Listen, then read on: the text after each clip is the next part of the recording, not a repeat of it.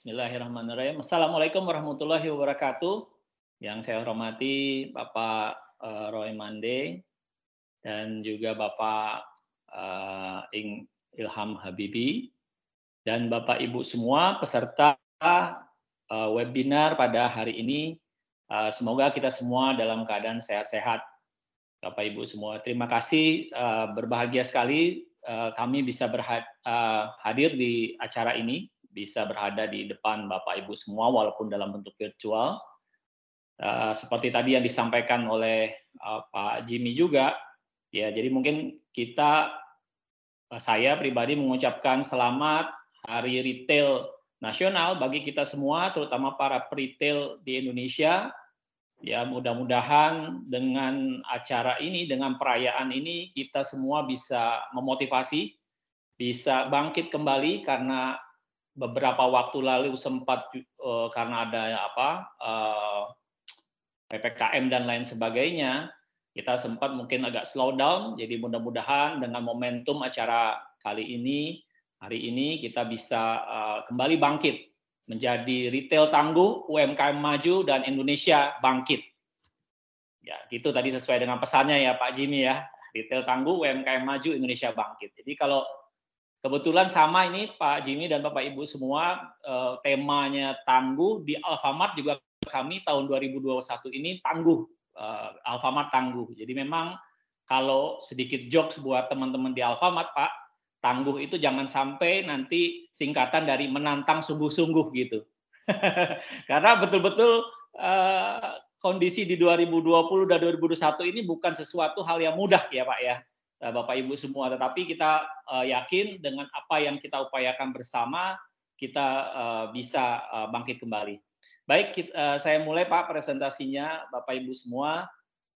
Kalau bicara mengenai teknologi digital yang mempengaruhi, tadi disampaikan mempengaruhi bagaimana uh, customer behavior, mempengaruhi ya pola hidup kita, mempengaruhi kondisi kita ke dalam keseharian, tentu Bapak Ibu di uh, terutama para retail Uh, paham ya bagaimana itu sudah uh, berpengaruhnya, dampaknya sudah seperti apa, bagaimana menyikapinya, dan hal-hal uh, yang yang uh, terjadi uh, saat ini di dunia digital uh, digital saat ini pun sudah uh, alhamdulillah sudah kami antisipasi di Alfamart sejak ya cukup beberapa waktu yang lalu. Uh, kami mulai dengan uh, visi di, dulu dalam presentasi ini. Yang pertama adalah visi kami adalah di Alfamart adalah menjadi jaringan distribusi retail terkemuka di Indonesia yang berorientasi kepada uh, yang dimiliki oleh pengus, uh, masyarakat luas, berorientasi kepada pemberdayaan pengusaha kecil dan uh, uh, uh, pemenuhan harapan dan kebutuhan konsumen serta mampu bersaing secara global. Jadi kenapa uh, visi ini kami jadikan sebagai slide pertama dalam presentasi kami, karena ini adalah yang menjiwai setiap aktivitas, setiap bisnis yang kami jalankan di Alfamart. Ada empat hal di sini yang menjadi highlight. Yang pertama, kita bicara mampu bersaing secara global, kita bicara juga dimiliki oleh masyarakat luas, dan tentunya bisa untuk memberdayakan pengusaha kecil, serta mampu memenuhi kebutuhan dan harapan konsumen. Ini adalah sekilas tentang Alfamart eh, kondisi saat ini Pak, di mana Bapak Ibu semua eh, mungkin sudah tahu jumlah toko kami sekitar lima belas ribu toko dengan eh, jumlah item yang dijual empat ribu, kurang lebih sekitar empat ribu, dan eh, jumlah customer eh, loyal kami saat ini kurang lebih hampir eh, delapan belas sampai sembilan belas juta, dengan jumlah Uh, customer yang berbelanja di Alfamart setiap hari sekitar empat setengah juta orang, dan kami memiliki layanan uh, e-services, artinya produk-produk yang non uh, produk yang uh, didisplay di toko, produk fisik ya, ada sekitar seribu lima ratus layanan. Seperti Bapak Ibu mungkin tahu ada B P J S, ada pembayaran P L N, cicilan dan lain sebagainya, termasuk juga pulsa. Lalu eh, kami didukung dengan tiga puluh dua distribution center, di mana itu ada di dua puluh empat provinsi di seluruh Indonesia. Artinya ya memang belum semua provinsi kami ada. Lalu uh, jumlah karyawan juga yang uh, karyawan Alfamart sendiri ada sekitar seratus dua puluh ribuan karyawan, dengan uh, kami juga bekerja sama sekitar tujuh ribuan dengan tenan-tenan yang ada di depan toko. Kalau Bapak Ibu uh, masuk ke toko Alfamart pasti ada melihat tenan-tenan. Nah, uh, di samping itu kami juga uh, ada program-program yang kami sebut Alfamart for Indonesia, di mana kami bekerja sama dengan beberapa uh, S M K S M K untuk melakukan uh, uh, kelas Alfamart Alfamart kelas, di mana kami di sana mengajarkan manajemen tentang retail. Di samping itu uh, kolaborasi kami dilakukan juga dengan para warung-warung di sekitar Alfamart, di mana kami melakukan men-serve atau memenuhi kebutuhan dari order dari warung warung yang ada di sekitar Alfamart. Kurang lebih saat ini yang sudah kami layani ada sekitar seratus ribu.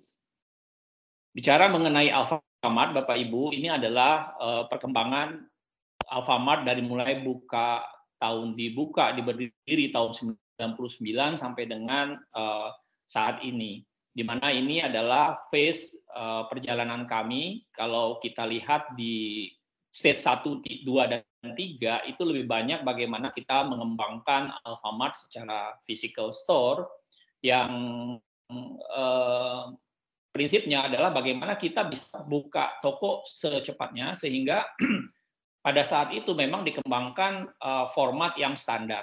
Dengan format standar kita bisa melakukan duplikasi atau replicate eh, secara cepat. Dan di tahun dua ribu tujuh kita mulai expand ke uh, luar uh, Pulau Jawa. Nah, di tahun dua ribu sepuluh mulai kita masuk ke stage yang keempat dari periodenya Alfamart, di mana pada periode ini kita uh, kami uh, sudah memulai uh, inisiasi atau memulai inisiatif yang terkait digitalisasi, atau uh, kalau di kami disebut dengan waktu itu adalah Alfa Online. Dimulai Alfa Online itu tahun dua ribu tiga belas, eh, kami memulai dengan ya sedikit orang, hanya beberapa perwakilan dari I T, dari perwakilan dari bisnis, untuk mulai melihat eh, potensi apa yang kita bisa eh, Alfamart garap di eh, online ini. Pada saat itu eh, sudah mulai eh, masuk dan mulai beroperasi beberapa e-commerce e-commerce besar, yang tentunya kita melihat bahwa ini adalah suatu perubahan yang perlu kita antisipasi. Nah, berjalan eh, beberapa tahun kemudian eh, di online ini kami eh, betul-betul fokus untuk meningkatkan eh, apa, kolaborasi dan meningkatkan teknologi di sisi eh, online. Kami masuk di tahun dua ribu enam belas, ya, memasuki dua ribu enam belas kami mulai pada tahapan uh, leveraging networks. Uh, di dalam presentasi ini leveraging networks, kemudian juga kami melakukan uh, beberapa digital inisiatif. Nah, di digital inisiatif yang kami lakukan di uh, awal itu adalah uh, kami membuat, uh, kalau Bapak Ibu mungkin pernah pernah mendengar mengenai Alfacart, kita membuat seperti e-commerce marketplace. Jadi di awal kita membuat uh, marketplace murni yang pada saat itu memang sedang boom di tahun dua ribu tujuh belas. Jadi kalau Bapak Ibu lihat bagaimana eh, proses digitalisasi di Alfamart itu sudah berjalan sejak eh, dua ribu tiga belas melalui Alfa Online, kemudian kami berubah lagi menjadi eh, Alfacart, dan ini konsepnya juga berubah-ubah, dan juga eh, secara back-end sistem yang kami pakai berubah. Ini adalah memang suatu eh, habit yang yang yang yang terjadi kalau kita bicara mengenai digital, bahwa digital itu haruslah agile, mudah, harus beradaptasi dan melihat uh, peluang. Nah, uh, yang kami ingin kembangkan berikutnya adalah kami kemudian dengan digital inisiatif itu membentuk digital bisnis sebagai salah satu bisnis unit di Alfamart, yang tujuannya adalah menjadi inkubator bagi uh, aplikasi-aplikasi yang nantinya kami akan telurkan di kemudian hari. Ada beberapa aplikasi yang nanti akan kami jelaskan. Dan di digital bisnis itulah uh, kami mensinergikan beberapa resources, teknologi uh, di dalam Alfamart ini, sehingga dengan uh, aplikasi yang kami develop itu tujuan dan fokusnya tetap kepada bagaimana meleverage jumlah toko jaringannya Alfamart, bagaimana kita tetap fokus kepada backbone kita di industri retail F M C G, bagaimana kita mengembangkan uh, teknologi itu berbasis memang semua didevelop oleh uh, apa in-house jadinya. Itu adalah sekilas dari perjalanannya Alfamart sampai ke digitalisasi. Lalu bagaimana digital itu yang akan kami kembangkan? Jadi seperti tadi disampaikan oleh Pak Jimmy juga bahwa kalau kita bicara mengenai physical store, kita dulu bicara mengenai brick and mortar. Tapi sekarang bagaimana brick and mortar, bagaimana O to O omnichannel itu dikembangkan dengan jumlah uh, toko yang uh, cukup bisa rata di beberapa di semua daerah di Indonesia. Kami merasa ini adalah kekuatan dari kami, sehingga bagaimana uh, perubahan customer tadi, behaviornya yang tadinya mau belanja ke toko, tapi sekarang belanja melalui digital aplikasi, barang dia mereka mereka order di aplikasinya, barang akan dikirim uh, dari toko Alfamart terdekat atau bahkan bisa di pick up ke toko terdekat dari uh, customer tersebut, sehingga uh, proses pembelian barang, terutama barang-barang groceries F M C G yang diharapkan cepat, nyaman, bisa terjadi. Jadi prosesnya ini adalah seperti yang di dalam gambaran di sini, Bapak Ibu semua, kami menggunakan uh, meleverage jaringan toko kami, konsumen bisa order di, contohnya misalnya di Jakarta, dia buat diri sendiri, dia akan kirim ke Jakarta ke rumahnya, atau uh, dia pick up toko ke toko terdekat, atau bisa juga dia bisa mengirimkan ke orang tuanya yang ada di Surabaya.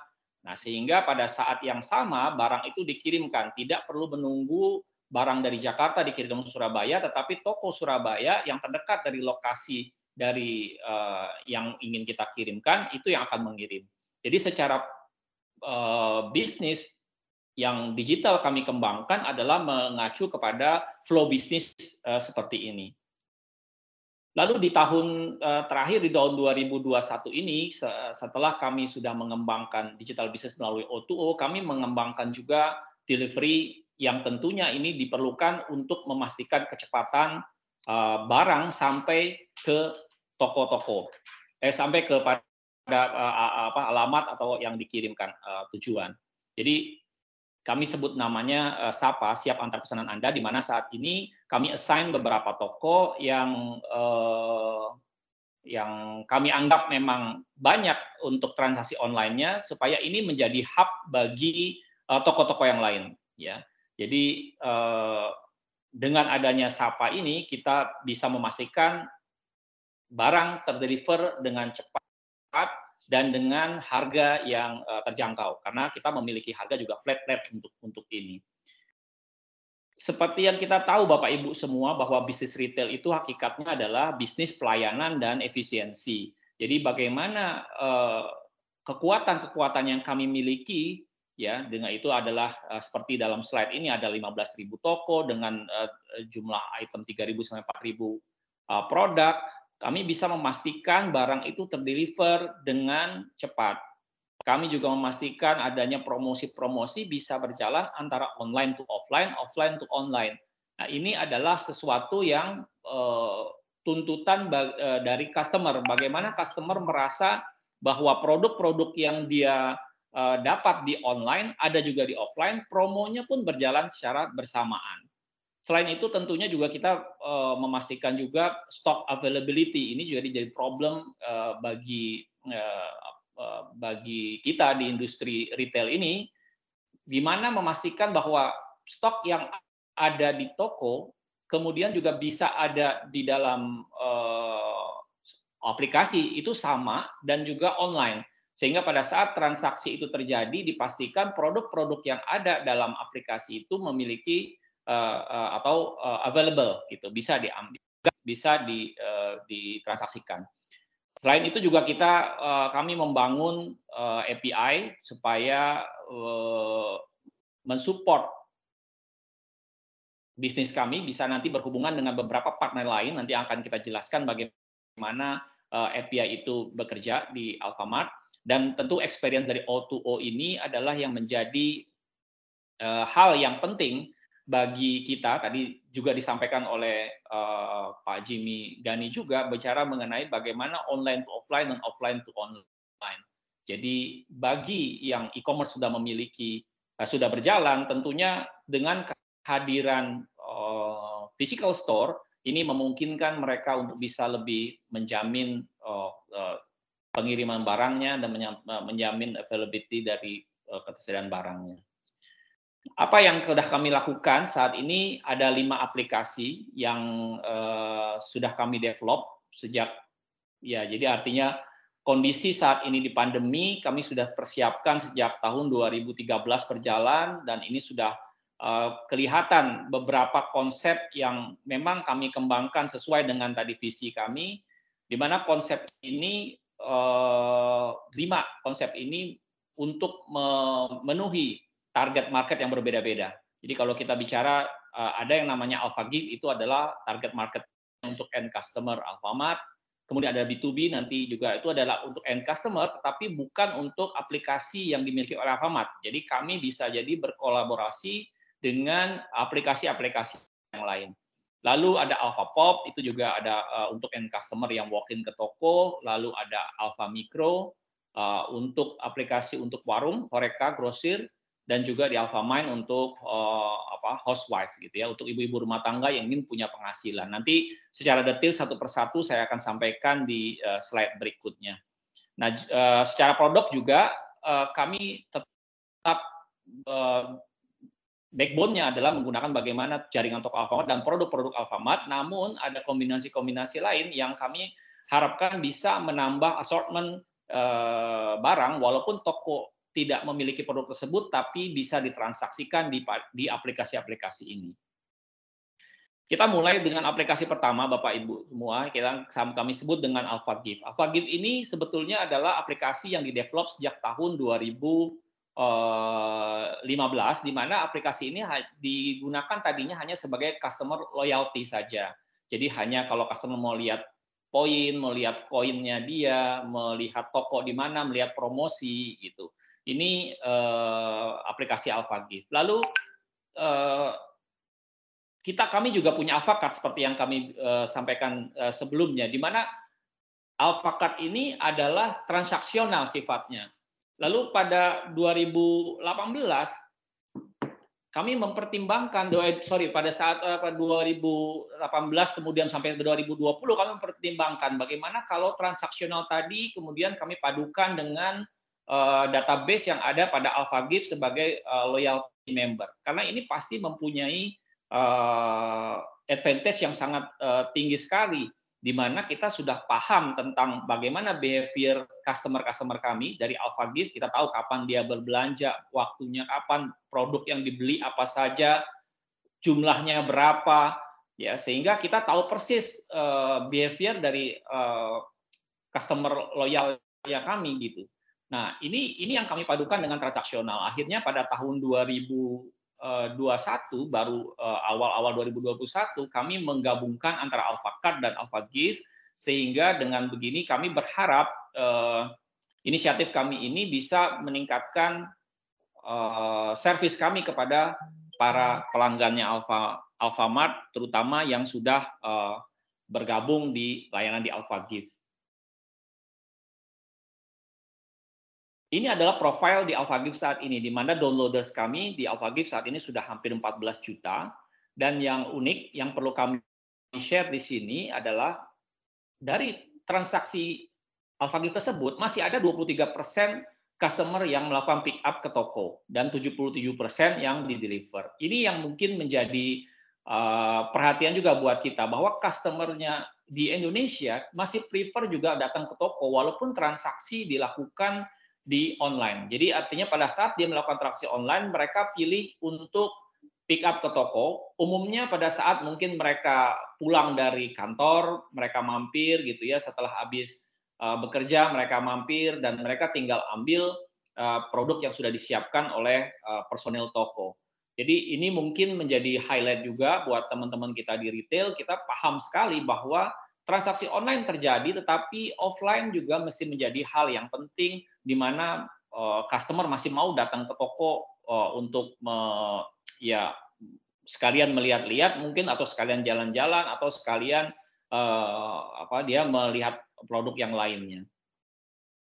Profilnya dari eh, Alfagift ini adalah kurang lebih ada eh, range usia delapan belas sampai empat puluh dengan basket size delapan puluh ribu. Dan female tentu ada terbesar yaitu enam puluh delapan persen. Dalam Alfagift ini feature-features yang seperti yang kami sudah siapkan adalah seperti yang tadi saya kami sampaikan. Kami sudah tahu profile di mana uh, customer itu belanjanya, kapan belanjanya, produk apa yang dibelanjakan, berapa quantity dan behavior-behavior lain, sehingga dengan begitu uh, kami bisa personalize sekali melalui melakukan penawaran-penawaran, sehingga antara uh, produk yang muncul atau disuggest di aplikasi saya dengan misalnya di Mas Memo, aplikasinya Alfagiftnya Mas Memo itu berbeda. Itu betul-betul kita customize dengan A I, artificial intelligence, supaya betul-betul tepat dan mendekati apa yang memang biasa customer uh, uh, apa beli gitu. Nah, di samping itu juga tadi program-program promo yang berjalan di Alfagift adalah sama dengan program promonya Alfamart. Tantangan uh, yang terbesar sebetulnya dari sini adalah bagaimana promo-promo uh, yang berbeda-beda. Kadang-kadang harga-harga di toko kan, di Alfamart juga mungkin wilayah di Jawa Timur beda dengan di Makassar. Kita pasti ada price ada price index yang berbeda, dan ini kita mesti akomodir di aplikasi. Dan sebagai uh, aplikasi yang ingin uh, apa, kami ingin O to O itu lancar, di mana customer itu merasakan betul kesamaan eh, apa ambience, kesamaan dari journey, maka semua promo ini kami di offline kita bawa ke eh, online. Di samping itu banyak lagi fitur-fitur yang lain termasuk e-receipt di dalamnya, di mana kami eh, ini dengan tujuan supaya eh, go green ya, kami tidak mencetak lagi eh, struk, tapi struknya sudah ada tercantum di dalam Alfagift. Jadi Alf Alfagift pun hadir di uh, WhatsApp ya, supaya kami ini adalah antisipasi kami supaya bagi konsumen yang tidak mau atau terlalu banyak mendownload aplikasi-aplikasi, maka uh, mereka melalui transaksinya melalui WhatsApp. Ya, itu adalah uh, apa hal-hal yang uh, kami lakukan di Alfagift. Lalu B to B aggregator. B to B aggregator ini adalah kuncinya satu. Seperti yang saya sampaikan di awal, kita berlakukan kolaborasi dengan beberapa platform lain. Saat ini kami hadir di hampir semua platform besar e-commerce, di mana kami menghadirkan toko Alfamart, tetapi transaksi dilakukan di platform e-commerce tersebut. Jadi pada saat customer belanja di platform e-commerce misalnya, mereka melakukan transaksi sampai selesai, nanti transaksi itu langsung masuk ke dalam P O S-nya Alfamart. Tantangan di sini adalah bagaimana kita menyamakan, mengintegrasikan antara teknologi di e-commerce dan teknologi yang ada di Alfamart. Di e-commerce tentunya promo yang berjalan tidak sevariatif di offline. Jadi kita mesti akui bahwa program promo di offline itu banyak sekali dan sangat variatif. Ada beli satu gratis berapa, beli beli A gratis B, kemudian Uh, beli banyak lebih murah, beli nilai berapa dapat apa, bisa bisa uh, beli belanja produk apa lebih murah. Jadi itu sangat sangat dinamis sekali di offline, dan itu kita bawa ke dalam online. Jadi tantangan utamanya itu eh, bagaimana kita bisa membawa ke e-commerce lain yang secara habit mungkin tidak seperti berjalan seperti itu. Dan juga tantangan berikutnya adalah bagaimana secara data kita punya sekian banyaknya toko, sekian ribu item, kalau dikalikan mungkin sekali sekali proses data itu bisa sampai jutaan. Nah, ini yang uh, buat buat di e-commerce ya, terutama itu mereka belum apa namanya ya cukup cukup amazed lah dengan dengan data yang harus mereka uh, siapkan uh, secara server, karena data itu harus di-hit. Kami mau secara stok, terus stoknya itu update. Yang kedua, tantangannya adalah di e-commerce mengenai multi-fulfillment. Kalau kita kenal di e-commerce pada umumnya adalah mereka single fulfillment, artinya satu order dikirim oleh satu. Tetapi di Alfamart ini karena jumlah tokonya banyak, kami bisa kami meminta untuk bisa multi-fulfillment. Artinya orang tadi beranjak di di, di Jakarta, tapi yang mengirimkan toko di Jakarta yang mana gitu. Spesifik sekali, bukan toko Jakarta satu toko saja. Nah, ini Ini tantangan-tantangan yang yang sering kali terjadi pada saat kita mau kolaborasi dengan e-commerce. Nah, kolaborasi dengan B to B ini pun uh, tidak hanya kepada e-commerce-e-commerce yang uh, uh, kami kita sudah kenal pada umumnya, tapi kita juga pada platform-platform lain, contohnya ada platform transportasi, platform perbankan, platform-platform yang lain yang memang menyerap, memang menginginkan adanya uh, service uh, produk uh, groceries. Lalu kami masuk ke dalam yang ketiga aplikasi yang kita miliki, yaitu yang kami sebut dengan Alfapop. Alfapop ini singkatan dari Point of Purchase, di mana kami menyediakan digital kios. Kalau Bapak Ibu masuk ke toko, bisa dilihat di samping kasir, ya, di samping meja kasir itu ada digital kios yang biasanya orang bertransaksi pulsa dan dan e-services lainnya, tetapi kami lengkapi dengan produk-produk non Alfamart. Jadi ada produk groceries dengan kemasan besar yang tidak dijual Alfamart, produk groceries yang import, ya, produk groceries yang tidak dijual di Alfamart kami munculkan di digital kios ini sehingga customer bisa berbelanja dengan assortment yang lebih banyak. Saat ini memang baru ada dua ribu kios di yang sudah kami uh, roll out, tetapi kita akan terus berjalan uh, untuk menambah jumlah Uh, kios. Lalu uh, tadi sesuai dengan visi kami, kami juga ingin memberdayakan U M K M. Kami ada aplikasi yang namanya Alfamicro, di mana Alfamicro ini adalah melayani, men-serve warung-warung uh, supaya warung-warung itu bisa mendapatkan produk uh, dari Alfamart. Saat ini kami melayani setidaknya ada seratus ribu warung, di mana terdiri dari retailer, ya, baik itu R satu, R dua kalau kita istilah-istilah di distribusi, ya. Uh, ya toko kelontong, kios gitu ya, uh, pedagang-pedagang asongan, kemudian juga kita uh, melayani horeka dan institusi outlet sampai ke star outlet. Uh, kami mengkapi dengan uh, motor armada ini sebagai untuk armada pengantaran bagi order yang masuk.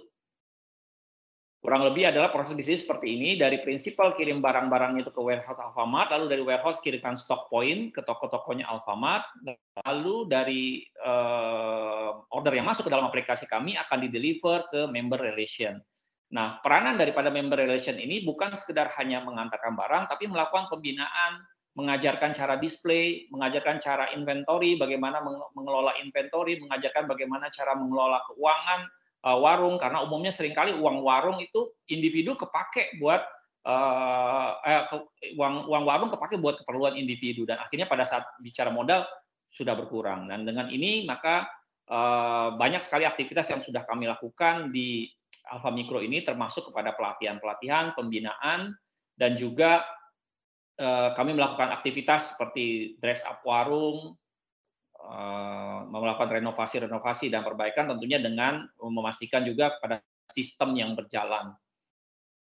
Lalu event-event juga kami sudah lakukan. Jadi kurang lebih itu Bapak Ibu yang kita bicara untuk Alfamicro. Lalu yang terakhir adalah kita bicara mengenai Alfamind. Alfamind ini adalah aplikasi yang kami develop sekali lagi untuk memberdayakan orang-orang sebagai yang memulai entrepreneur. Kalau kita tahu entrepreneur bingung mau mulai dari mana, barangnya tidak punya, modal harus besar. Nah, ini kami menjawab tantangan itu dengan mendevelop aplikasi Alfamind, di mana setiap orang bisa bergabung memiliki toko, tapi tokonya adalah bentuk virtual, yang toko tersebut kemudian produk-produknya bisa dijual ke tetangga, ke teman-teman. Nah, ini adalah bagian dari social commerce yang kami akan kembangkan. Sehingga dengan demikian, berapapun penjualan yang mereka lakukan, mereka akan dapatkan share margin dari uh, produk tersebut. Produk yang dijual bukan hanya produknya Alfamart, tetapi produk-produk juga di luar produknya Alfamart, seperti ada cookware, tableware, dan produk-produk lainnya. Itu uh, sebagai gambaran apa yang kami lakukan inisiatif digital bisnis di Alfamart selama periode kurang lebih lima tahun terakhir, dan, dan kami berharap dengan pola online-offline omnichannel ini, dan sebagai uh, integrasi antara offline dan online ini bisa uh, memenangkan buat juga buat kepada konsumen, dan tentunya di ujungnya kita bicara mengenai efisiensi dan bagaimana pelayanan kita bisa lebih baik. Itu yang bisa sampai saya kami sampaikan Bapak Ibu semua. Terima kasih.